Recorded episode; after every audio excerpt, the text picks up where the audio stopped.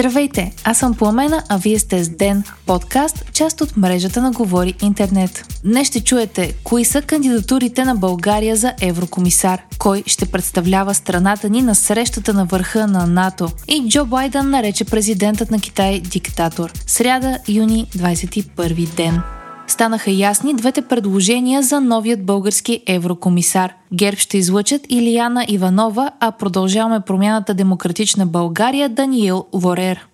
Иванова е член на Европейската сметна палата и председател на Комитета за контрол на качество на палатата. Три мандата е била председател на втори одитен състав, отговарящ за инвестиции за сближаване, растеж и приобщаване, а от 2009 до 2012 година е била член на Европейският парламент като заместник-председател на Комисията по бюджетен контрол. Даниел Лорер от Продължаваме промяната е добре познат като министър на иновациите и растежа в правителството на Кирил Петков. Той е с кариера на инвеститор и предприемач. Кандидатурите на Иванова и Лорер ще бъдат предадени на Европейската комисия, а тя ще избере един от тях да е новият български еврокомисар. Парламентът прие законопроекта на ГЕРБ за промени в антикорупционният закон. Бяха внесени три проекта на ГЕРБ на Продължаваме промяната Демократична България и на служебният кабинет, но само този на партията на Бойко Борисов спечели подкрепата на народните представители. 142 от ГЕРБ Продължаваме промяната Демократична България и ДПС гласуваха за законопроекта. Кирил Петков официално е без депутатски имунитет. Това стана след като председателят на Народното събрание Росен Желясков обяви заявеният от Петков отказ от имунитет. Бившият премьер обяви, че ще се откаже от депутатският си имунитет в края на миналата седмица, след като стана ясно, че Борислав Сарафов е избран за временно изпълняващ длъжността главен прокурор. Веднага след това Сарафов обяви, че ще ревизира внесените искания за снемане на имунитети. Според Петков, назначението на Сарафов е нелегитимно, а партията му поиска от новия главен прокурор да подаде оставката си. Кирил Петков каза в студиото на лице в лице по BTV, че се е отказал от имунитета си, защото ако Сарафов оттегли исканията, това би възпрепятствал публичността, която Временната комисия по имунитетите би дала на случая му.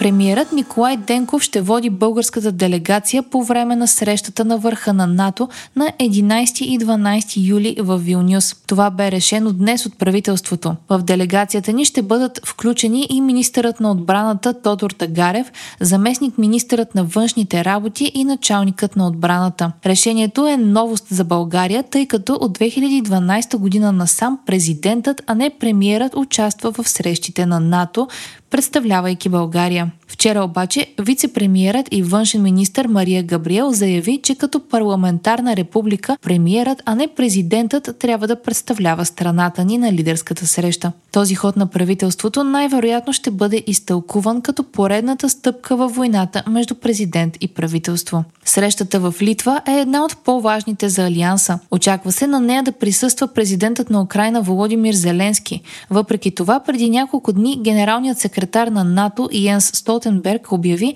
че на нея няма да бъде обсъждана покана към Киев за присъединяване към военният съюз. Днес външният министр на Швеция обяви, че е крайно време Турция да ратифицира кандидатурата на страната му за членство в НАТО. По негови думи, Стокхолм е изпълнил исканията на Анкара. Надеждите на Швеция са да станат членки на Алианса до срещата на върха в Вилнюс. Президентът на САЩ Джо Байден нарече лидера на Китай Си Цзинпин диктатор само ден след стратегическата среща между Си и Блинкен в Пекин. Китай реагира остро, определяйки забележката като абсурдна и като провокация, особено на фона на усилията на двете страни да намалят напрежението помежду си. Байден е направил коментара по време на събитие за набиране на средства в Калифорния. Американският президент е казал, че Си Цзинпин се е ядосал много, когато са свалили шпионският балон по-рано тази година. Според Байден си се е ядосал толкова много, защото не е знаел къде точно се намира балона, а това да не знаят какво се случва е голямо унижение за диктаторите. Байден допълва, че балонът се отклонил от курса си и не е трябвало да се намира там, където е засечен от американците. Вие слушахте подкаста Ден, част от мрежата на Говори Интернет. Епизода подготвих аз, Пламена Крумова Петкова, а аудиомонтажа направи Антон Велев. Следете Ден редовно, като се абонирате в Spotify, Apple iTunes или някое от другите подкаст приложения, които използвате.